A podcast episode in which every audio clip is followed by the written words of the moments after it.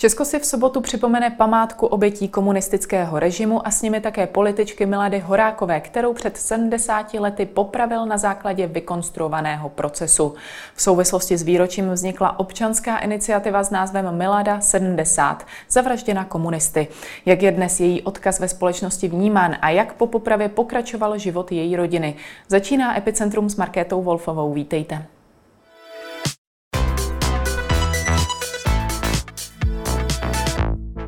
Ve studiu vítám Daniela Aníže, publicistu a také autora čerstvé knihy Jdu s hlavou styčenou. Dobrý den. Dobrý den. Jak je podle vás vnímán odkaz Milady Horákové dnes, 70 let od její popravy? Právě v těchto dnech eh, má člověk pocit, že je vnímán hodně eh, díky kampani, eh, která to připomíná například v pražských ulicích. Jinak si ale myslím, že těch 70 let je přeci jenom dlouhá doba a že především mladší generace vlastně neznají podstatu té věci, že mají zafixovaný ten eh, slogan poprava Milady Horákové, justiční vražda, ale v zásadě nevědí, o co jde, eh, že to bylo vyvrcholení komunistického puče únorového 48 a takového toho převzetí moci po druhé světové válce, že v tomhletom procesu se prostě naplno projevilo, co je ten režim zač, že se s lidmi, kdo není s námi, je proti nám, opravdu nebudou eh, párat v rukavičkách, eh, že půjdou i na to, že ty lidi budou zabíjet. Hmm. Ono ta slova uh, poprava versus uh, vražda jsou mnohdy předmětem diskuzí, uh, co z toho je vlastně víc trefné označení. Vy byste se přikláněl k čemu? Já bych se přikláněl ke justiční vraždě, protože ten proces byl opravdu vykonstruovaný i na poměry komunistického režimu, ale na, na, nicméně například v té knize, protože když o tom píšete eh, na jedné stránce třikrát, tak ten termín střídáte. Hmm. Takže jsem tam používal i slovo poprava a neuráží mě to. Byť eh, nejsem prostě ten ortodoxní, když by se řekla poprava Milady Horákové, že řeknu ne, byla to justiční vražda. Byla to justiční vražda, ale e, nezdvíhají se mi vlasy na hlavě, když se říká poprava. Hmm. Zmiňoval jste, že u mladších generací není tolik povědomí o tom přesně. O co šlo? Myslíte, že třeba by se ve školách mělo na podobné téma více upírat pozornost? Mělo, protože to období po druhé světové válce bylo opravdu hrozně zajímavé důležité a ovlivnilo nás na dalších 50 let zásadně. Jedna věc je, že ty karty byly rozdány už za druhé světové války na Jalské konferenci a tím, že většinu území Československa osvobodila sovětská armáda. To prostě e, už nějak určilo tu základní informaci. Ale to, že si ta československá tehdy společnost ten režim eh, vlastně pozvala, eh, udělala to definitivní razítko, ano, budou to komunisté, to už byla naše zásluha a v uvozovkách zásluha, ale byly tam eh, věci, kdy ta společnost demokratická prostě zaspala, podcenila to, že komunisté postupovali jinak od začátku, že komunisté takhle se jako vytlačovali ten zbytek lidí ze společenského a politického prostoru. A myslím, že i sama Milada Horáková, a jí, celá ta opozice demokratická po roce 1946 podcenila, co se vlastně e, bude dít. A vy jste také zmiňoval vyvěšování plakátů v ulicích, jde o kampaně občanské iniciativy dekomunizace. Je to vlastně plakát, kde je podobná fotka jako tady e, s nápisem Zavražděna komunisty. Jak celkově vnímáte to heslo? E, já ho vnímám dobře, mě, mě, mě to nevadí. Já v tomto případě opravdu přímočaře říkám na hrubý pytel, hrubá záplata. Komunisté se za to nikdy neomluvili, naopak to před pár lety začali spochybňovat několika svými představiteli a ty ostatní k tomu cudně mlčí. Eh, což i samo o sobě je špatně, protože ospravedlňují zlo. Kdo mlčí eh, a přihlíží, tak se toho účastní. A tohle opravdu, jak jsem řekl na začátku, bylo vyvrcholení eh, komunistického převzetí moci kdy na dalších, eh, přinejmenším, než se uvolnil trošku eh, atmosféra v 60. letech, komunisté jasně řekli, dávajte si pozor, jinak skončíte jako tito spiklenci a vlastně zrádci. Takže mě ten termín nevadí a vlastně jsem za to rád. Hmm. Já se na to ptám také proto, protože někteří namítají, eh, že je to vlastně nesmírné zjednodušení jejího života a odkazu. Například slovy Petra Bitnera z deníku Referendum, kde dokonce o vrcholné úcty definovat jí výhradně jako oběť komunismu. Píše, dnešní antikomunisté zamlčují vše, co zastávala stejně jako tehdejší komunisté. Eh, jak nahlížíte na tento názor? Tak já myslím, že to heslo nic nezamlčuje. To eh, to říká ten konec jejího života, ji opravdu hmm. zavraždili komunisté. To, že ona sama byla levicově orientovaná s nesmírným sociálním cítěním, eh, to je eh, samozřejmě známý fakt a eh, možná je to tím, že jsem samozřejmě ten její příběh teď znám velmi detailně, že byla jednu z nejvýznačnějších představitelek například ženského hnutí a možná i Petr Bittner ví, že ty zákony, které ona připravovala pro zrovnoprávnění žen si potom po její smrti, po její, co jí zabili, přivlastnili komunisté.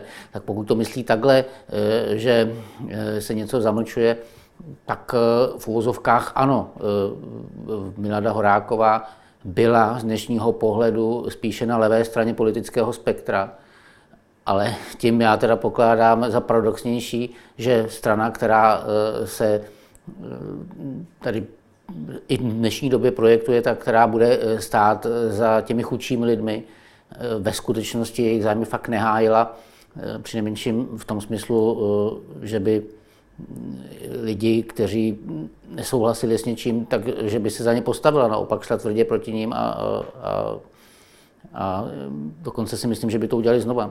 Hmm. Říkal jste také na hrubý pytel hrubá záplata.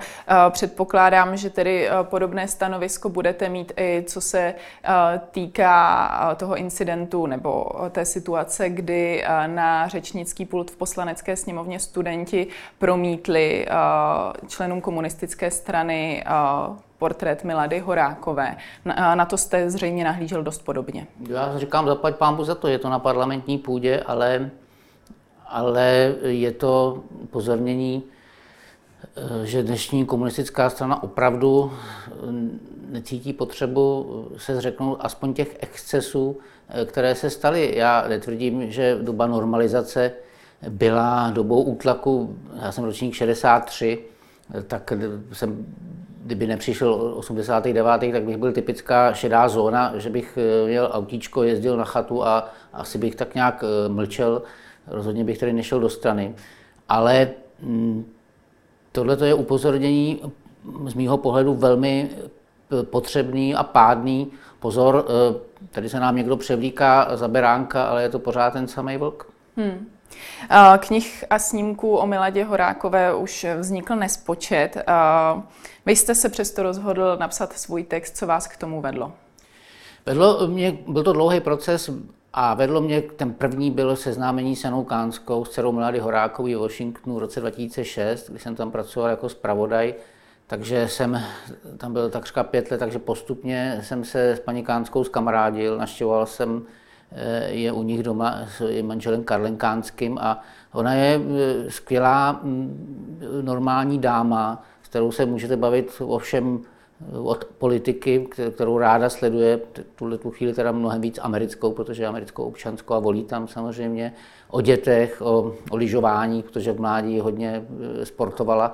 A teprve postupně e, jsme vlastně začali se bavit i o tom příběhu, ale ani ne přes její matku, protože to, to jsem jako ty kontury samozřejmě znal, ale přes jejího otce Bohuslava Horáka, kde se ukázalo, že on je sám o sobě hrozně zajímavou, nebo byl že v roce 76 osobností a člověkem. A e, v jednu chvíli e, jsme se Janou dohodli, že by bylo fajn to zkusit napsat. Hmm. A, a pak to trvalo ještě hodně dlouho, protože jsem tam už jezdil třeba jenom jednou za tři měsíce dělat nějaké reportování a vždycky jsem se za ní stavil. A jedním z těch konečných momentů opravdu bylo před těmi třemi, čtyřmi roky, kdy tady komunisté otevřeně začali spochybňovat Eh, odkaz Milady Horákové eh, ve smyslu, že si to tak jako trošku zasloužila. A když už člověk jsem znal dobře okolnosti toho případu a znal příběh celé té rodiny, který byl tragický nejenom tím, že e, zavraždili matku, ale Bohuslav Horák musel odejít do exilu a nikdy se nevrátil. Ona žila 17 let bez rodičů, teda bez otce, než ji pustili do, do Ameriky. A když víte, že ty komunisti trápili ještě i do poloviny 60. let, že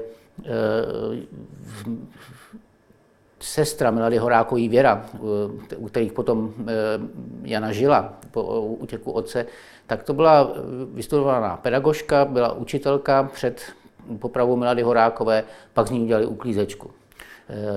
Její manžel Josef Tuma byl velmi dobrý strojní inženýr, měl, měl prosperující ateliér, závod, tak tomu sebrali a udělali z něho řadového referenta.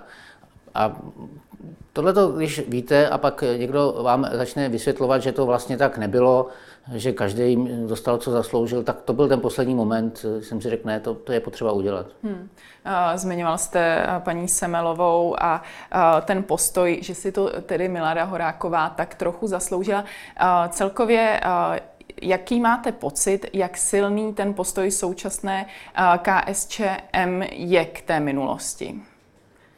Eh, já eh, popravdě řečeno se komunistickou stranou zas tak moc nezabývám, eh, protože mm, prostě to není ani, nemám v popisu práce, já píšu o Americe. Nicméně to, co považuji za paradox, že s jedním nejmenších volebních zisků polistopadových, oni mají reálný vliv na vládu. Oni drží vládu v hrsti. Teď jsme to viděli naposled o debatě o rozpočtovém dluhu, nebo deficitu a určují, eh, kolik bude, kam se ty peníze budou dávat, snaží se eh, mluvit o to, jestli bychom měli být v NATO a za jakých podmínek. A kromě toho, že to je paradoxní, tak je to nebezpečné. Protože společnost si zvyká na to, že eh, komunisti mají co mluvit do takhle zásadních věcí a to je prostě špatně. Když se vrátíme k té knize, zmiňoval jste tedy, že jde hodně o poznatky skrze tedy dceru Milady Horákové. Máme to tedy chápat tak, že jde o knihu více osobního rázu, než ano. o nějakou historickou publikaci. Přesně tak. Já nejsem historik a ani jsem se na ní nesnažil hrát. Já sám jsem si musel spoustu těch věcí uh, doplnit studiem historické literatury. Ten proces byl naštěstí už velmi dobře popsán a zpracován, když se otevřely archivy a ukázalo se, eh, že některé ty výroky Milady Horákové, a eh, které byly tehdy venku v 50. letech, byly zmanipulované, ne, neúplné, že eh, to nebylo vůbec tak, že by se k něčemu přiznávala. Ona se přiznala přesně jenom k tomu, co dělala, že hájila svoji ideu demokratického režimu a představu. A takže já jsem, ano, mě by to ani nebavilo psát historicky, abych to neuměl, ale to, co tam mě na tom zaujalo, byl opravdu ty osobní příběhy těch hmm. lidí, té rodiny, která to byla šťastná rodina, eh, dva manželé, každý výjimečná osobnost. Eh, s dcerou nejdřív eh, doplatili na to, že se postavili nacismu a pak doplatili už tragicky na to, že si dovolili vzdorovat komunismu.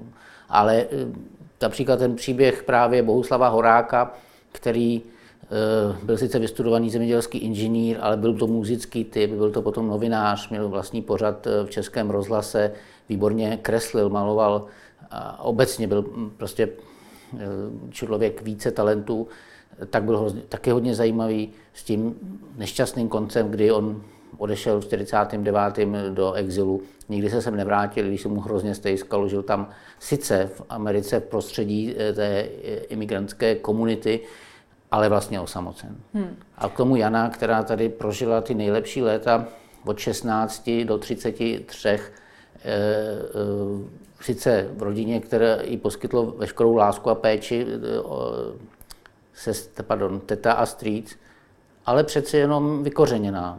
Že i, v, už i v tom smyslu, že byla dcera Milady Horákový a když se to dozvěděli mládenci, kteří se o ní zajímali, tak zase odešli. Hmm. Jak na vás to její vyprávění celkově působilo? Je jasné, že muselo být hodně emotivní. A jak jste vnímal jak dokáže o celé té situaci vyprávět takhle s odstupem? Poměrně otevřeně, poměrně e, klidně.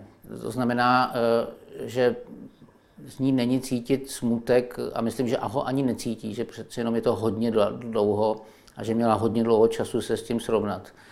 A pak jsou tam samozřejmě momenty, e, jako je ta poslední náštěva před vraždou, ten večer, kdy, když o tom mluví, tak o tom musí mluvit hodně věcně.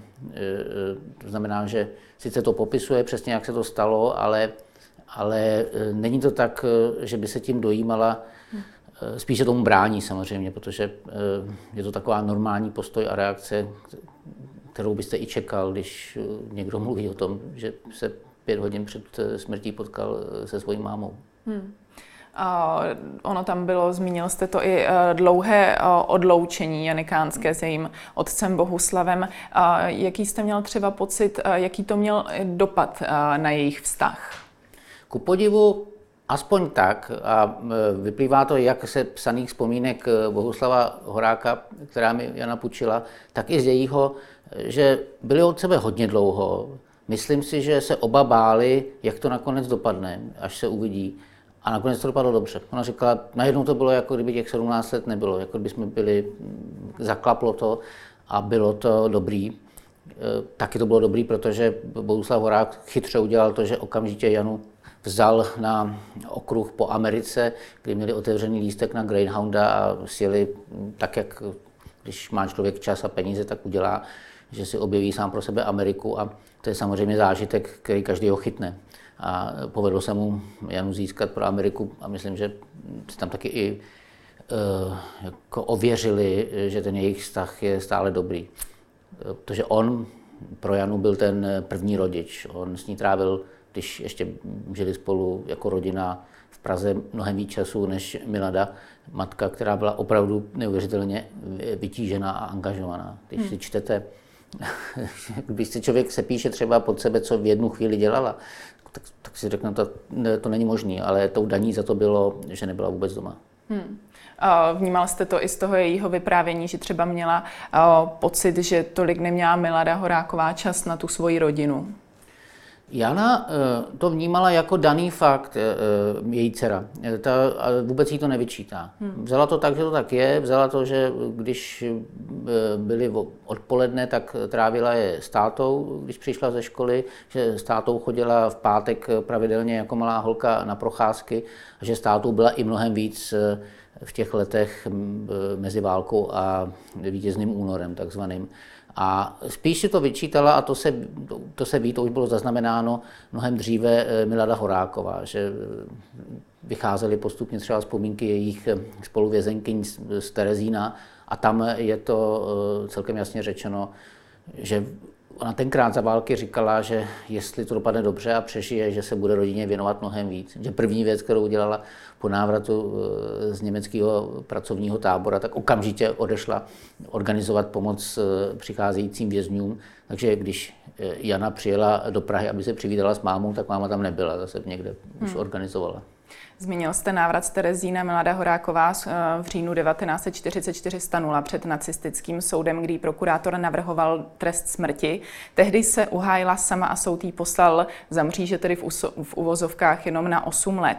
Když to budeme vnímat vysloveně skrze tu výši trestu, zní to až paradoxně, eh, že byla nacistická justice k ní vlastně mírnější než ta komunistická.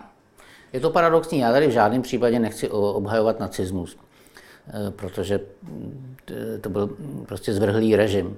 Eh, nicméně, jestli to je německá důkladnost, v každém případě, když gestapo podalo žalobu, tak to řešil německý soud na základě té žaloby a na základě toho, jak se Milada Horáková obhájí. A ona se v těch drážďanech u toho soudu v Němčině obhájila, že ten její hm, trest byl snížen z roku smrti na 8 let a Bohuslavu z 8 na 5.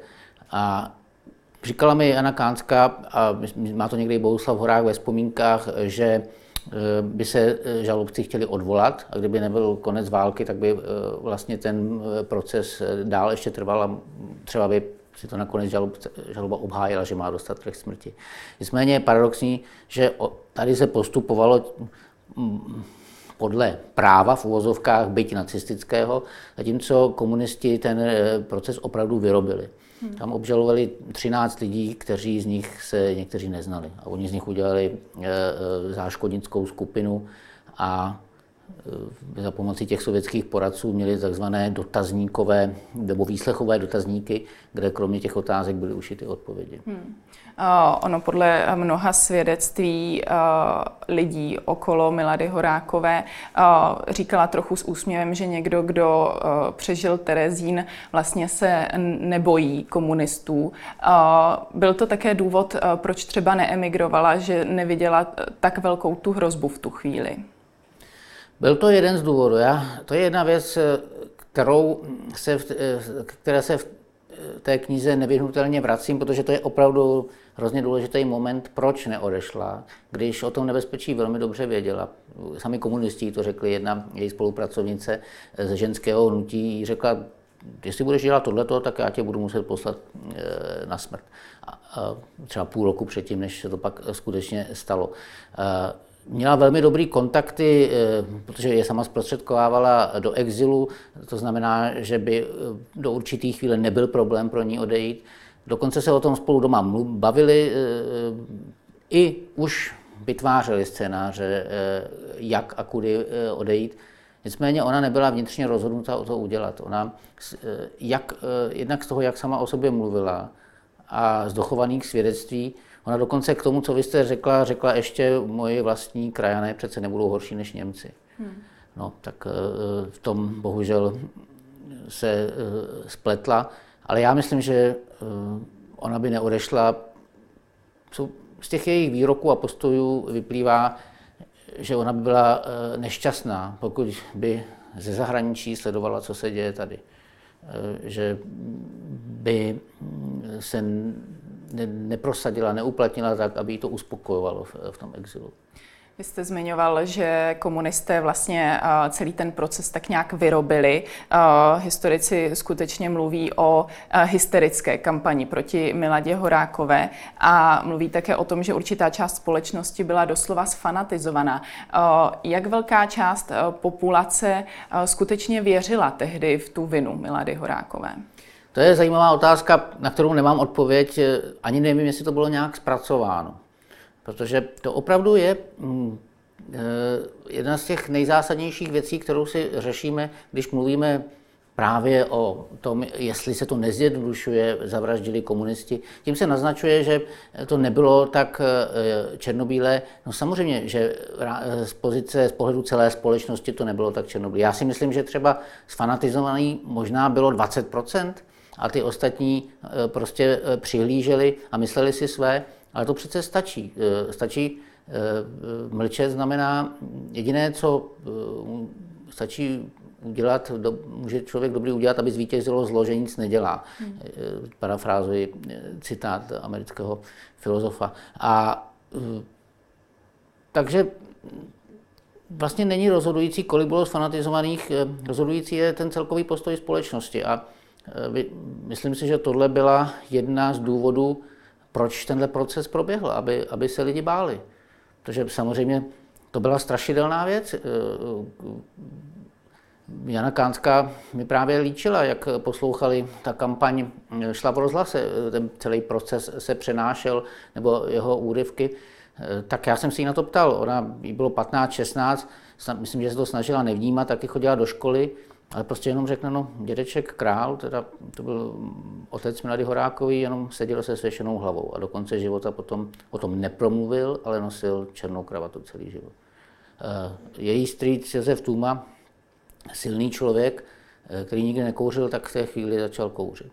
No a Věra Tumová, které se měla narodit, byla v pátém měsíci po vytoužený dítě po 12 letech, tak eh, prostě se bavila, bála s kýmkoliv bavit, protože už tušili, že je na ně nasazená STB, což se taky potom ukázalo, když si ji i s, dě, s dítětem v kočárku zvali na výslechy. To byl Daniel Aníš, díky za vaše odpovědi. Já děkuji, Maskanu. A to už je pro dnešek z Epicentra vše. Sledujte nás i příští týden od pondělní 15. hodiny na viděnou.